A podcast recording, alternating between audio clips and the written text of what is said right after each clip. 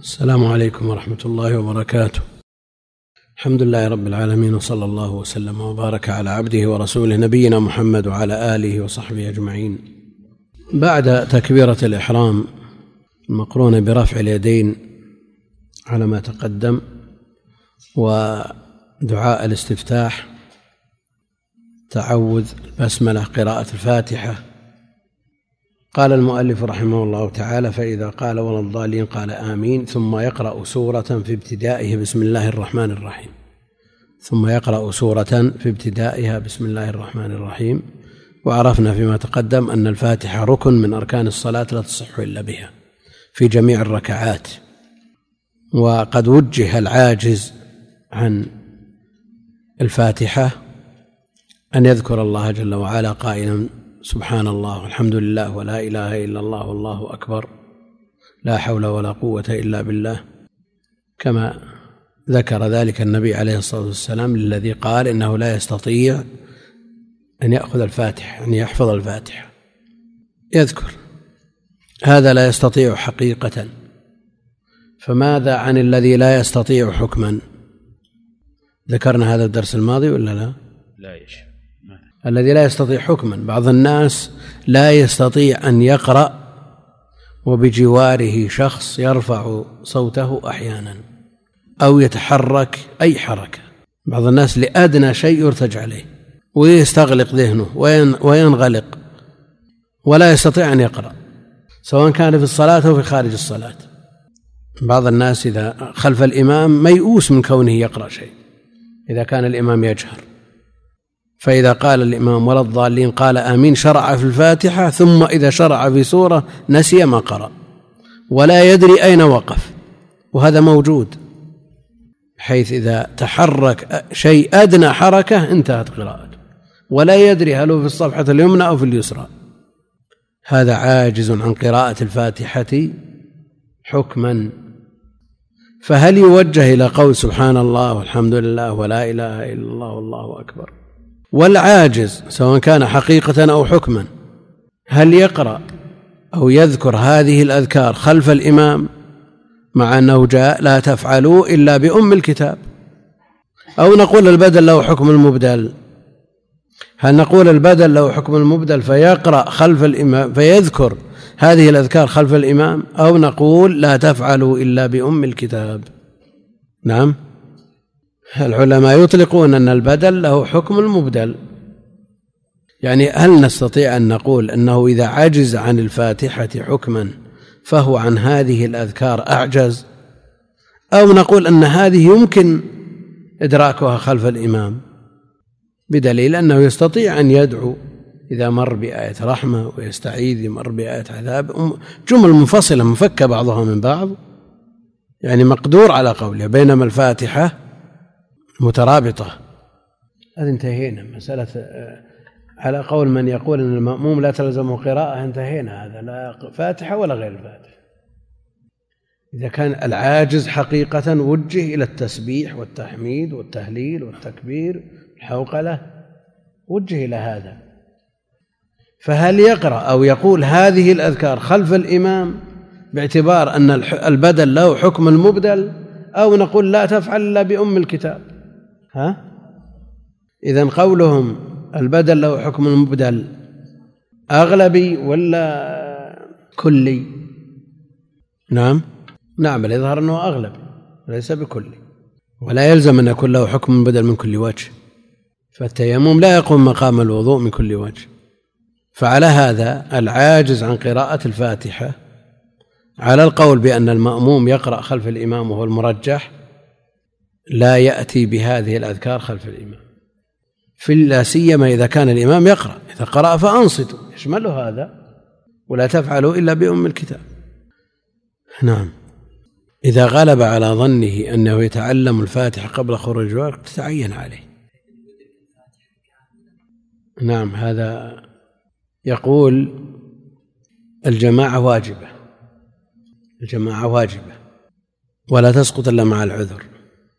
فهل من الأعذار في ترك الجماعة عدم قدرة المأموم على قراءة الفاتحة وهي ركن؟ نعم. أي بسبب الجماعة معروف. بمعنى أنه إذا صلى وحده يقرأ الفاتحة وهي ركن من أركان الصلاة. إذا صلى مع الجماعة خلف الإمام لا سيما في الجهرية ما استطاع أن يقرأ الفاتحة. نعم. صحيح ولا لا؟ المسألة يعتريها الاهتمام بشأن الجماعة وأنه إذا فتح المجال لمثل هذه الأمور تسامح الناس فيها. مع استحضار الخلاف القوي في القراءة خلف الإمام. يعني إذا نظرنا هذا مع هذا قد يكون هناك شيء من التكافؤ. ويصعب الترجيح حينئذ. أما من يجزم ويقطع بأن الفاتحة ركن لكل مصل سواء قال بأنها ركن بالنسبة للمسبوق أو لم يقل فإن هذا لا شك أنه يضحي بالجماعة من أجل الفاتحة. وكل على مذهبه في مثل هذا.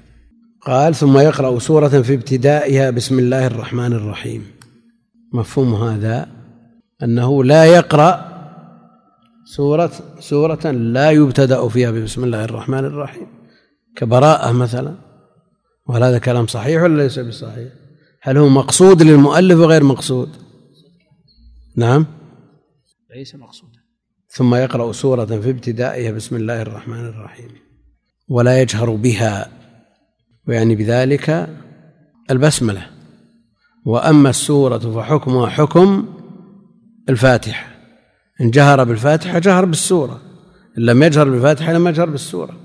وأما البسملة فحكمها حكم البسملة في افتتاح الفاتحة.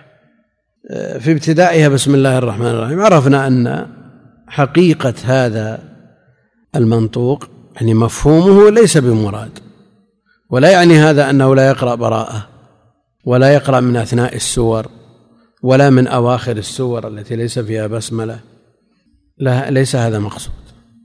لا شك أن قراءة السورة كاملة من أولها إلى آخرها في ركعة أولى من قراءة بعض سورة أو من أثناء السورة أو من آخر السورة. مع أنه ثابت. القراءة في أثناء السورة لا سيما في الركعة الثانية. ولا يجهر بها فإذا فرغ يعني من قراءته كبر للركوع.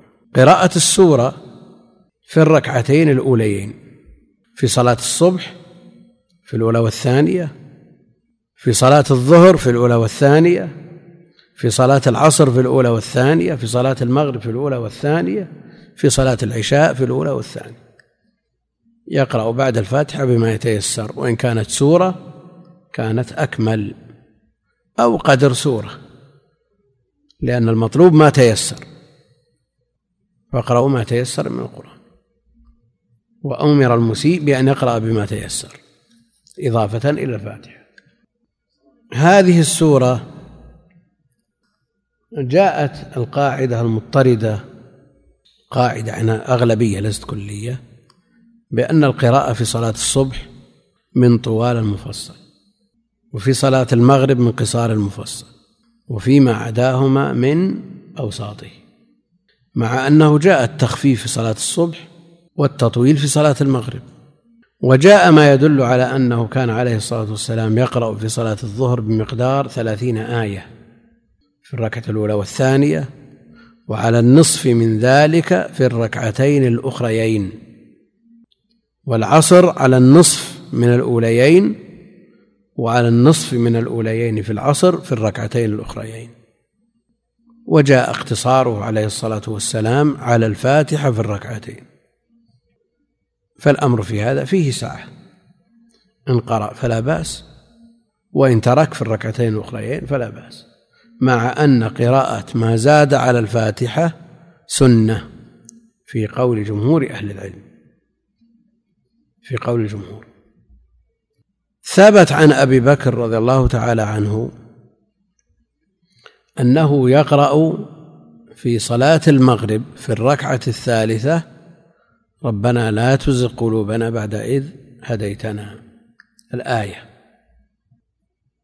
ذكره الإمام مالك في الموطأ بإسناد صحيح عن أبي بكر. ولعل هذا ينزل منزلة القنوت في الوتر لأنه دعاء. وفي الركعة الأخيرة والصلاة وتر وجاء تسميتها في حديث عائشة عند أحمد وغيره وإلا المغرب فإنها وتر النهار. وما ذكر عن النبي عليه الصلاة والسلام أنه يفعل ذلك. اللهم إلا إذا قيل إن أبا بكر لن يفعل هذا من تلقاء نفسه وإنما الاحتمال القوي أنه سمعه من النبي عليه الصلاة والسلام لأن العبادات توقيفية. ولا يظن بأبي بكر أنه فعل ذلك من تلقاء نفسه مع أن جميع من وصف صلاة النبي عليه الصلاة والسلام لم يذكر هذا. فهل يشرع قراءة هذه الآية في الركعة الثالثة من صلاة المغرب أو لا تشرع؟ في الحديث عليكم بسنتي وسنة الخلفاء الراشدين المهديين من بعد اقتدوا بالذين من بعد أبي بكر وعمر. فهل يكفي مثل هذه العمومات تشريع مثل هذا العمل أو لا؟ يكفي؟ يعني جميع من وصف صلاة النبي عليه الصلاة والسلام لم يذكر هذا. فهل نقول أن هذه مخالفة ولا ليست مخالفة؟ تعرفون كلام الأئمة الكبار فيما إذا ذكر راو من الرواة الثقات؟ أهل الضبط والحفظ والإتقان ما لم يذكره غيره ممن يشاركه في رواية الحديث. بعضهم يحكم بالشذوذ والوهم على هذا الراوي. لو كانت محفوظة لا وافقه غيره. معروف هذا عند عند أهل العلم ومنهم من يطرد يقول زيادة من ثقة وزيادة الثقة مقبولة. نعم. يقول اتفاق من وصف صلاة النبي عليه الصلاة والسلام على عدم ذكرها هل تعد مخالفة وليست مخالفة؟ نعم. ظاهرها مخالفة. هي زيادة. هي زيادة لكن هل نقول أن عدم الذكر ليس بذكر؟ وزيادة الثقة مقبولة وبعضهم يقول عليها اتفاق؟ نعم.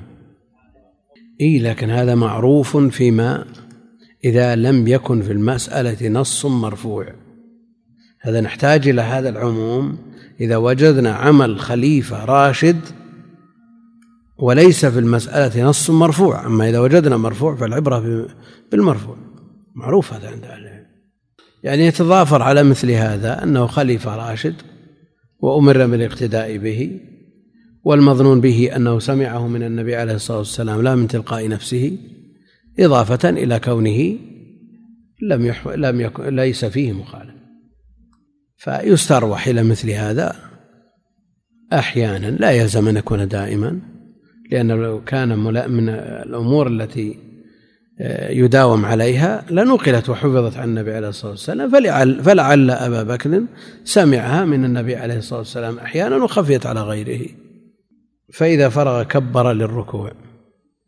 فإذا فرغ كبر للركوع وهذه تكبيرة انتقال.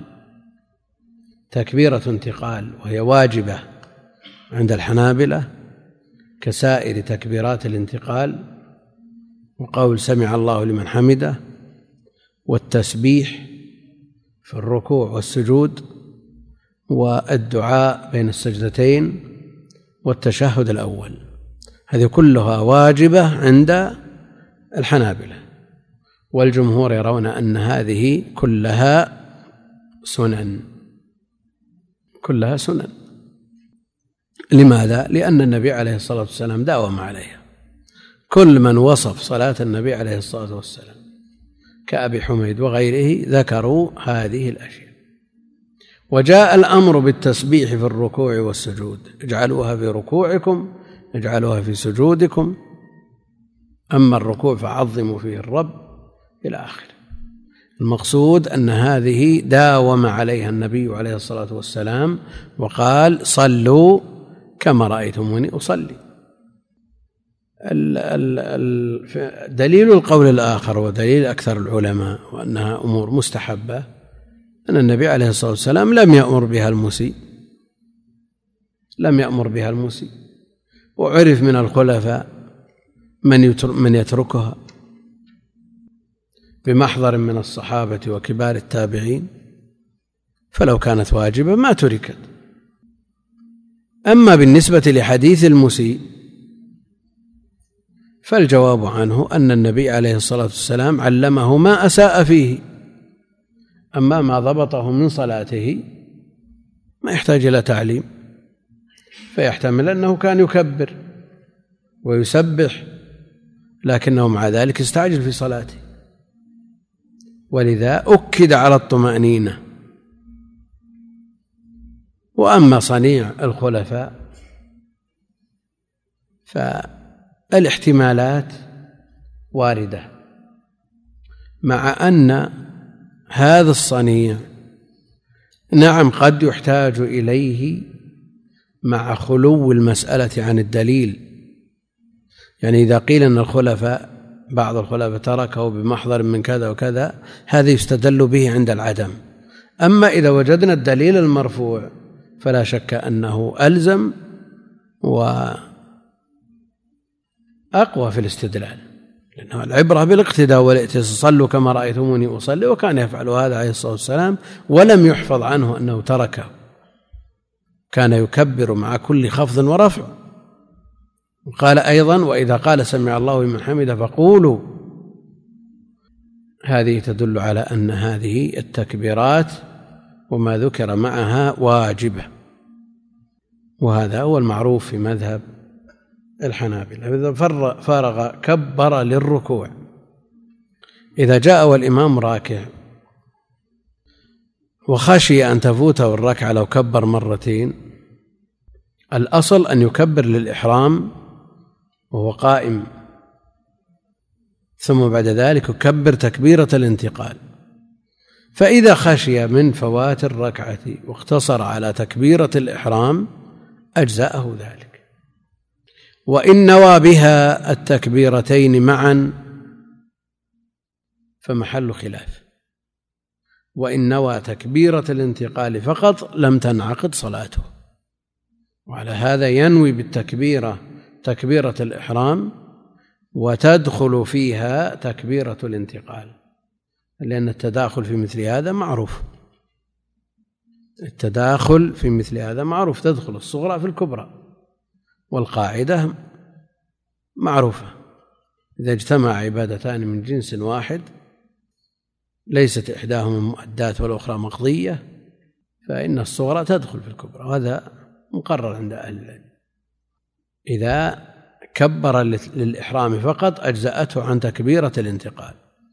وإذا كبر للانتقال فقط لم لم تنعقد صلاته.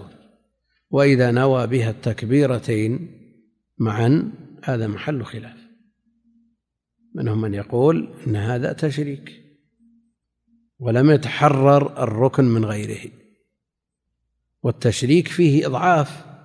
وتكبيرة الإحرام ركن. وهذا يضعفها. وعلى كل حال إذا كانت تكبيرة الإحرام على باله وعلى ذكر منه أجزأته ولو شرك بها غيره. كما لو طاف طواف الزيارة وهو ركن من أركان الحج ونوى به الزيارة والوداع. لكن عفى الله كثير منهم يكبر أثناء هوية للركوع. لا لا لا ما يجزي ما يجزي لأن تكبيرة الإحرام فرض القيام. يعني مع القيام أثناء القيام. لا تجزي أثناء الهوي. وإن كان مقتضى قول ابن حزم أنه لا بد أن يكبر أثناء الهوي. إذا جاء أحدكم الإمام على حال فليصنع كما يصنع الإمام. ولكن هذا معروف أن تكبيرة الإحرام لا تجزي إلا حال القيام. فإذا فرغ, فرغ كبر للركوع ورفع يديه كرفعه الأول حذو منكبيه أو إلى فروع أذنيه. وهذا هو الموضع الثاني من مواضع رفع اليدين. وهذا سنة عند الأئمة الثلاثة خلافا للحنفية الذين لا يرون شرعيته فيما عدا تكبيرة الإحرام. كرفعه الأول ثم يضع يديه على ركبتيه ويفرج أصابعه ويمد ظهره. يضع يديه على ركبتيه كأنه قابضهما. ويفرج أصابعه وهذه صفة القبض ويمد ظهره. يمد ظهره. ولا يقوس ظهره.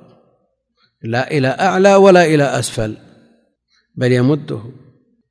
كان النبي عليه الصلاة والسلام إذا ركع هصر ظهره يعني حناه وثناه وجاء في وصف ركوعه عليه الصلاة والسلام أنه لو صب الماء على ظهره لاستقر. وهذا يدل على أنه لا انحدار فيه ولا ارتفاع. هذا بالنسبة للظهر ولا يرفع رأسه ولا يخفضه. لا يرفع رأسه كما جاء في وصفه أنه لا يشخص بصره ولا يصوبه. لا يشخص رأسه ولا يصوبه. يشخص يرفع. إن الروح إذا خرجت شخص البصر يعني ارتفع. إنما يؤخرهم ليوم تشخص فيه الأبصار يعني ترتفع. ولا يصوبه يعني لا يخفضه. ومنه اللهم اجعله صيبا نافعا والصيب المطر الذي ينزل في جوف الأرض. ولا يرفع رأسه ولا يخفضه ويقول في ركوعه ثم يضع يديه على ركبتيه ويفرج أصابعه. قالوا ويوتر يديه يجعلهما كالوتر بمعنى أنه يمدهما باستواء. كالوتر في القوس. كالوتر في القوس ولا يثنيهما ولا يدخلهما إلى صدره ولا يبرزهما يجعلهما كالوتر. ويقول في ركوعه سبحان ربي العظيم ثلاثا. نعم. إيش؟ إيش؟ لا لا. إذا كانت اليدان معتدلتين ما يخالف.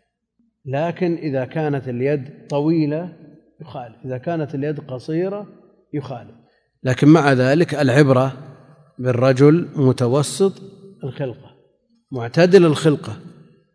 أما بالنسبة لمن خلقته آه، من الخلقة النادرة بأن يكون آه، قصير اليدين أو طويل اليدين لا بد أن يكون ركوعه باعتدال. ولو ترتب على يديه بالنسبة ليديه أنه لا يمس بهما ركبتيه بل يقصر دونهما أو لا يلزم من ذلك أن يكون تكون يداه كالوترين. يلزم. العبرة بالظهر. العبرة بالظهر هو الذي فيه الركوع فالمنظور والمعول عليه. ولا يرفع رأسه ولا يخفضه. ويقول في ركوعه سبحان ربي العظيم. وهذا محفوظ من قوله عليه الصلاة والسلام. اجعلوها في ركوعكم. وأيضا محفوظ من لفظه عليه الصلاة والسلام وأنه كان يقول في ركوعه سبحان ربي العظيم سبحان ربي العظيم. وجاء في سنن أبي داود زيادة وبحمده سبحان ربي العظيم وبحمده سبحان ربي الأعلى وبحمده. لكنها لفظة لا يثبتها أهل الحديث حتى إن أبا داود استنكرها فلا تقال. وإن جاءت في نصوص أخرى في غير هذا الموضع لأن الذكر إنما ينظر إليه في موضعه. يعني وإن جاء وبحمده في أذكار أخرى لكن المعول على المكان والموضع الذي تقال فيه. سبحان ربي العظيم ثلاثا وهو أدنى الكمال وإن اقتصر على واحدة أجزأه ذلك وإن زاد فهو أفضل كان منفردا أو إمام لا يشق على المأمومين لا شك أنه أفضل إلى العشر والعشر هي الغاية. أما الركوع فعظموا فيه الرب. وأما السجود فأكثروا فيه من الدعاء فقمن أن يستجاب لكم. هذا التقسيم وهذا التفصيل هل معناه أن الركوع ليس فيه دعاء والسجود ليس فيه تعظيم؟ أو أن نقول هذا أغلبي بدليل أنه ثبت عن النبي عليه الصلاة والسلام أنه كان يقول في ركوعه سبحانك اللهم وبحمدك اللهم اغفر لي. هذا دعاء. لكن التعظيم في الركوع أكثر والدعاء في السجود أكثر. والدعاء في السجود أكثر. نعم. الحد الذي يتحقق به فيه الركوع أن يحصر ظهره ويستقيم ظهره ويقول ولو مرة سبحان ربي العظيم. على كل حال إذا كانت يداه معتدلة أو معتدلتي الخلقة ويمكن مع ركوع هذا أن يمس بهما ركبتيه يقول يجزي مع أنه خلاف السنة. سبحان ربي العظيم ثلاثا وهو أدنى الكمال. أدنى الكمال الكمال له أعلى وله أدنى والإجزاء له حد. يعني نظير ما قالوا في الوتر أعلاه إحدى عشرة أو ثلاثة عشرة. وأدنى الكمال ثلاث ويجزئ بواحدة. وهنا الكمال أعلاه العشر وأدناه الثلاث والإجزاء بالمرة الواحدة. وإن قال مرة أجزأه. وإن زاد على العشر أحسن. إن زاد على العشر إن كان منفردا فلا مانع لأن جاء في وصف النبي في صلاة النبي عليه الصلاة والسلام أنه كان يطيل الركوع. وأيضا في صلاة الكسوف يطال الركوع إطالة تحتمل أكثر من آه، العشر. وهذا تسبيح مشروع جنسه في الصلاة فلا حد له. إذا دخل داخل وهو راكع إمام راكع هل يشرع له أن ينتظر الداخل ليدرك الركعة؟ نعم. إذا دخل المسبوق والإمام راكع الأكثر أهل العلم يقولون إنه أنا إن أطال الصلاة الركوع من أجل أن يدرك الداخل الركوع. تشريف نعم شرع له ذلك من باب الإحسان على هذا الداخل. والنبي عليه الصلاة والسلام كثيرا ما يطيل الركعة الأولى من كل صلاة من أجل أن تدرك الركعة الأولى. وجاء في وصف صلاته أنه يطيل الركعة الأولى أطول من الثانية. إذا قرر في نفسه أنه يسبح ثلاث أو خمس أو سبع أو أكثر أو أقل ثم سمع الداخل فزاد من أجله. يقول الأكثر أن هذا مشروع ولا يخل في صلاته. وذكر القرطبي في تفسيره عن المالكية أن هذا تشريك. تشريك. يعني إطالة الركوع ليست من أجل الصلاة ولا من أجل ما من أجل الله جل وعلا إنما هو من أجل هذا الداخل فهذا تشريك في العبادة فلا يصح. لكن ثبت عن النبي عليه الصلاة والسلام أنه كان يدخل في الصلاة ويريد إطالتها فيخفف من أجل ما يسمع من بكاء الصبي. فإذا ثبت هذا في التخفيف يثبت نظيره في التطويل والنقص كالزيادة. وهل يستقيم مثل هذا؟ هل يستقيم مثل هذا التنظير ويتم به الاستدلال أو لا؟ زيادة فيها زيادة عمل قل هل يستقيم التنظير وقياس الزيادة على النقص؟ نعم الزيادة لا تقاس على النقص. زيادة عمل ولكن ليس فيها عمل. لأن العبرة في شرعية هذا العمل المزيد مما لا يوجد نظيره في النقص. مسائل التشريك في العبادات مسائل شائكة ومتنوعة فمنها ما يجوز اتفاقا ومنها ما يختلف فيه ومنها ما لا يجوز اتفاقا. عمر رضي الله تعالى عنه ثبت عنه أنه يجهز الجيش وهو يصلي وهذا تشريك عبادة بعبادة. التشريك بالنسبة للداخل فرق بين أن يكون من باب الإحسان إليه مما يرجى ثوابه عند الله جل وعلا وبين أن يراءى فيه هذا الداخل. لو أن الإمام سمع داخل وعرف أن فلانا من من من علية القوم ما أشبه ذلك سوف يأتي ثم أطال الركوع من أجله لا من بالنظر إلى الإحسان إليه. هذا لا شك أن مثل هذا التشريك حرام بل قد يبطل الصلاة. تشريك عبادة بمحظور بينما الصورة التي معنا تشريك عبادة بعبادة لأن الإحسان عبادة. هناك تشريك عبادة بمباح. تشريك عبادة بمكروه تشريك عبادة بمحظور. وذكرت مثال في أكثر من مناسبة ولعلي ذكرته في هذا الدرس أن شخصا من الناس يصلي في المسجد الحرام في ليالي العشر صلاة التهجد في الدور الثاني ويطل على المطاف وينظر إلى الناس يموجون فيبكي لهذا المنظر. لا يبكي لقراءة الإمام. الذي بجواره يبكي لقراءة الإمام وهو يبكي لهذا المنظر. ماذا عن صلاته؟ هل نقول أن هذا تشريك عبادة بعبادة؟ لأنه تصور مواجان الناس في هذا الموقف مما ذكره بالموقف الأعظم. هذا لا شك أنه تشريك عبادة بعبادة. فهل لمثل هذا من أثر على الصلاة؟ يؤثر في الصلاة ولا ما يؤثر؟ لا يؤثر. لكن إن بكى لا من خشية الله جل وعلا. تذكر مصيبة مثلا بكى أو انتحب أو حصل شيء من ذلك. لا من خشية الله جل وعلا.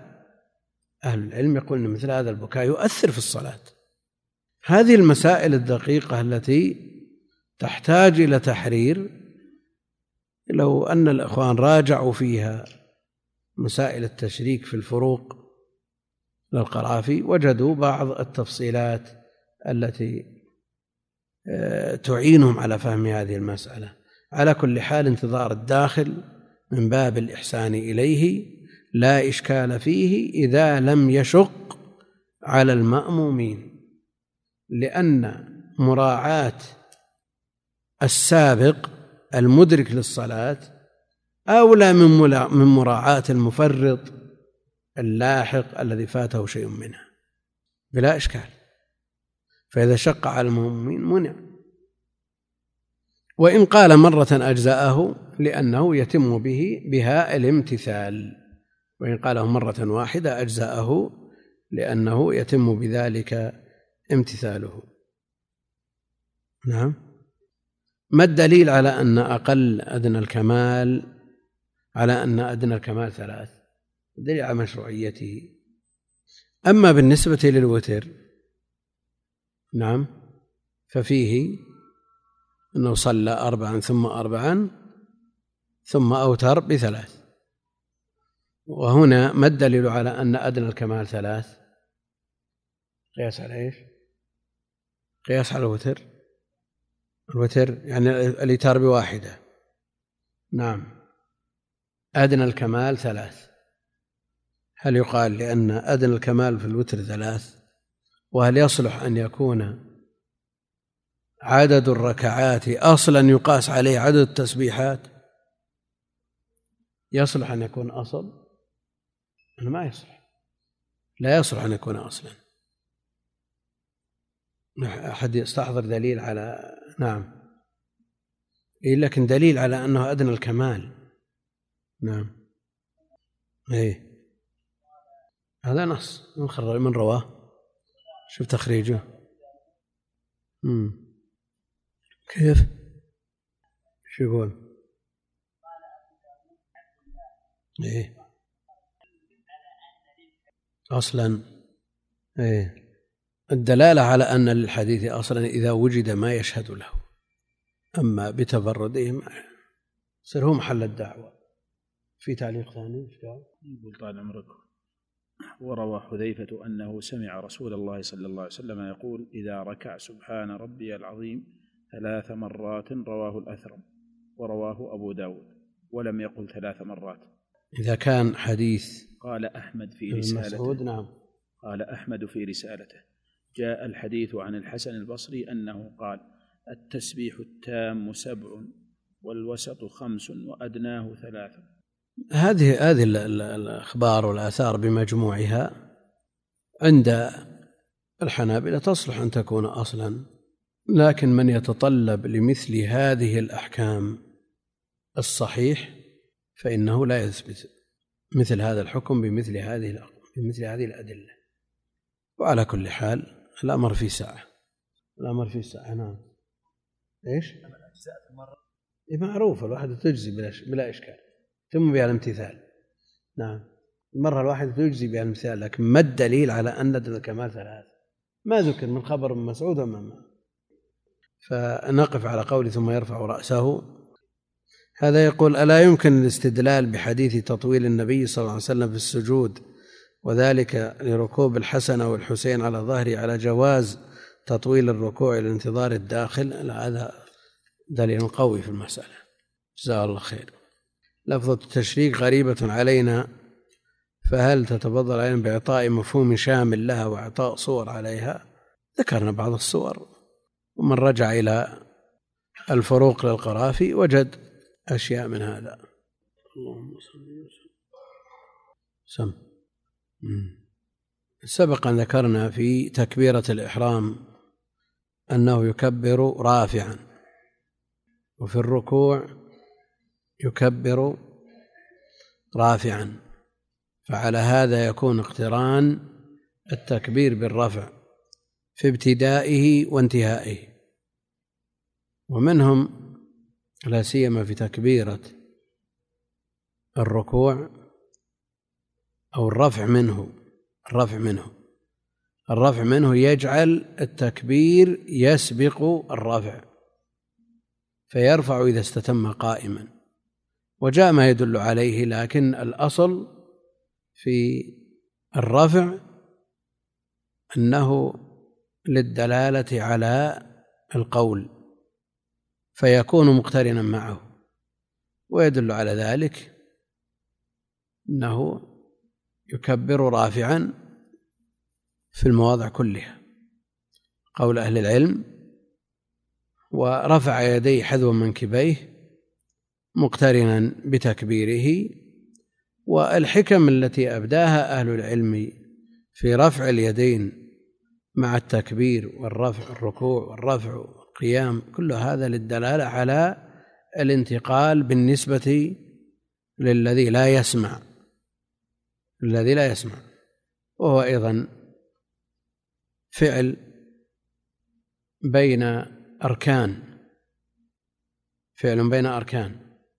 فالرفع اليدين بعد الرفع من الركوع إنما هو فاصل بين الركوع والاعتدال فليس تابعا للركوع وليس تابعا للاعتدال.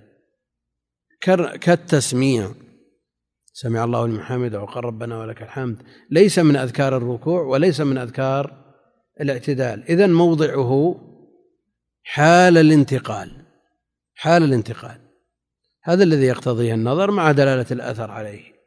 أحسن الله إليك. نعم. المسألة الثانية عشرة. المسألة الثانية عشرة في حد الرفع. شو هو؟ يقول رحم رحمه الله المسألة الثانية عشرة اختلفت الرواية. اختلفت الرواية عن أحمد في حد الرفع على ثلاث روايات. هذه من مسائل التي يختلف فيها الخرقي مع غلام الخلال. نعم.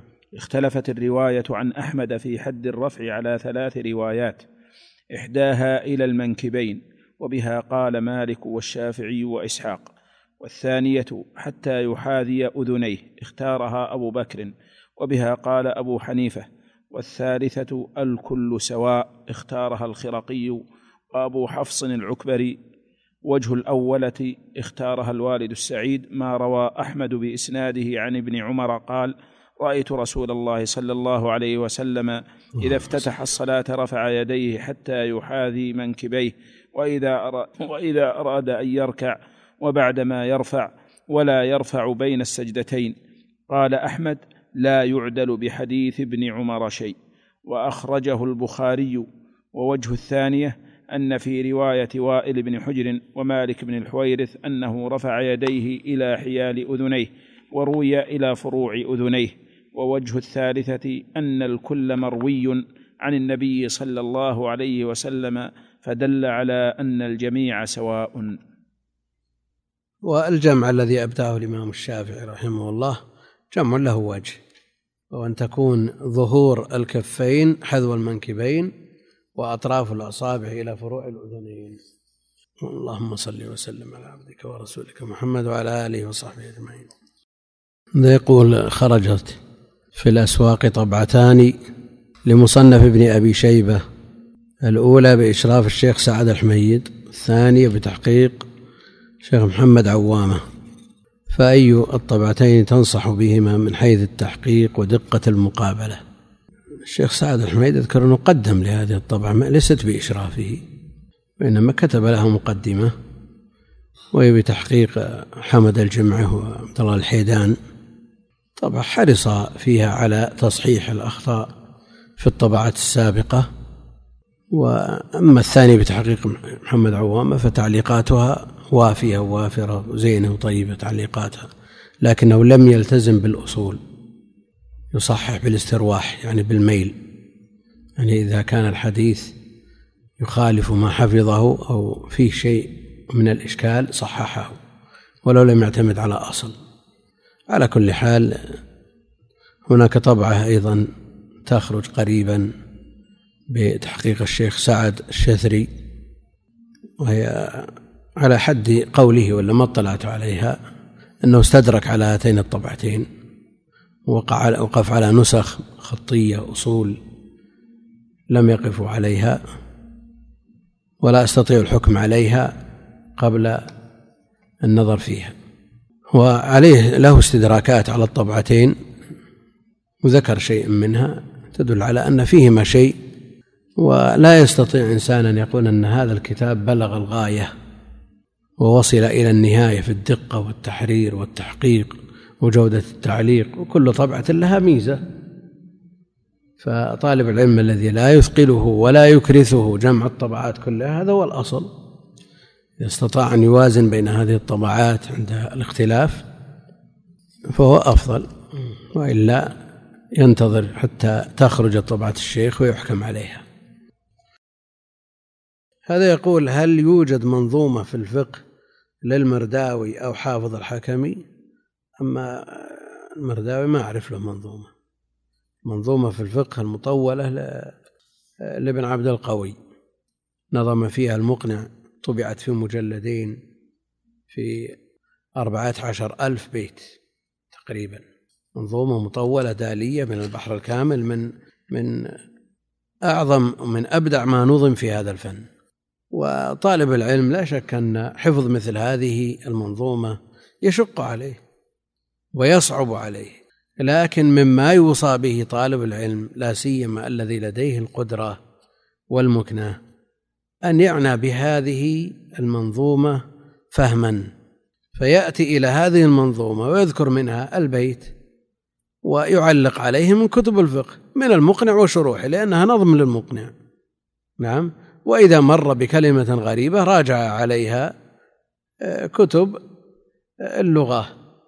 وغريب كتب الفقه مثل المطلع ومثل المصباح المنير وغيره. يراجع عليها هذه الكتب وإذا وجد بيتا أو أبيات تمس الحاجة إلى حفظها حفظها. ولو انتقى منها ألفية بدلا من أربعة عشر ألف بيت في كل باب بيتين أو ثلاثة يحتاج إليها لا سيما مطالع بعض الأبواب لأنها وعظ. من أبدع ما ينظم في الوعظ. مثلا بداية كتاب الجنائز ينبه في عشرة أبيات أو ما يزيد أو ينقص عنها ويقل عنها على المصير والمآل واستغلال العمر وكذلك بداية الوصايا مثلا وبداية أبواب كثيرة افتتح بمطالع وعظية لا توجد عند غيره. فيحرص عليها إضافة إلى أن هناك قواعد وضوابط تمر أثناء النظم طالب العلم بأمس الحاجة إليها. فأقول هذه المنظومة على طولها طالب العلم لا يتوقع منه أن يشرح شرح مفصل مطول في عشرة مجلدات أو عشرين مجلد مع أنها تحتمل أكثر.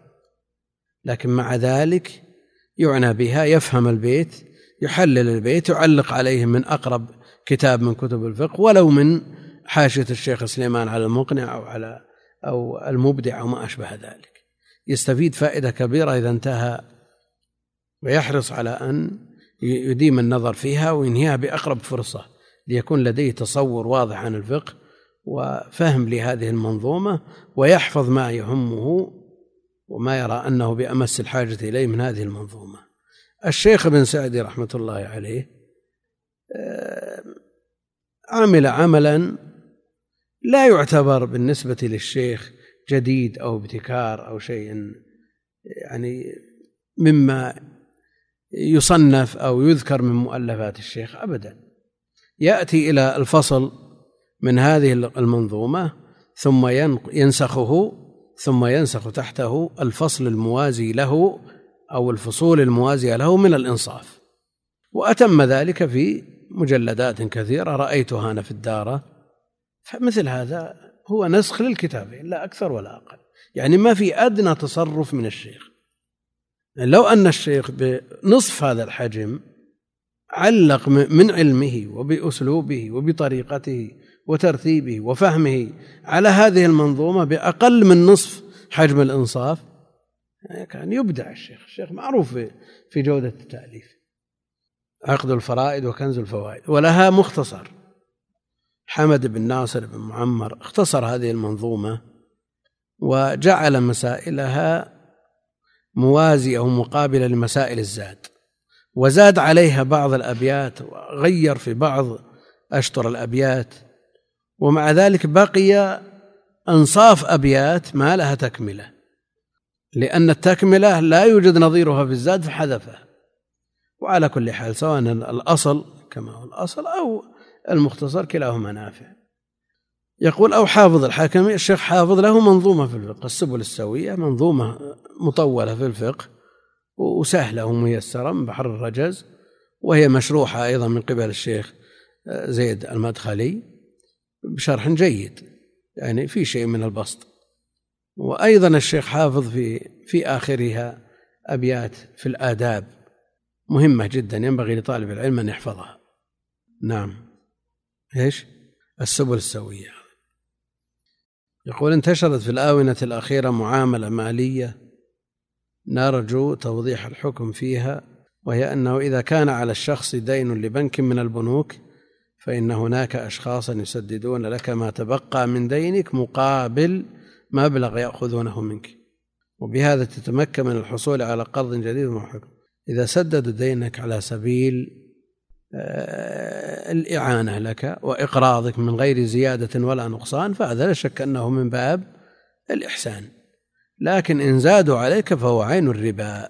عين الربا لأنهم يدفعون عشرة آلاف ويزيدون عليك ألف أو ألفين أو أقل أو أكثر هذا عين الربا.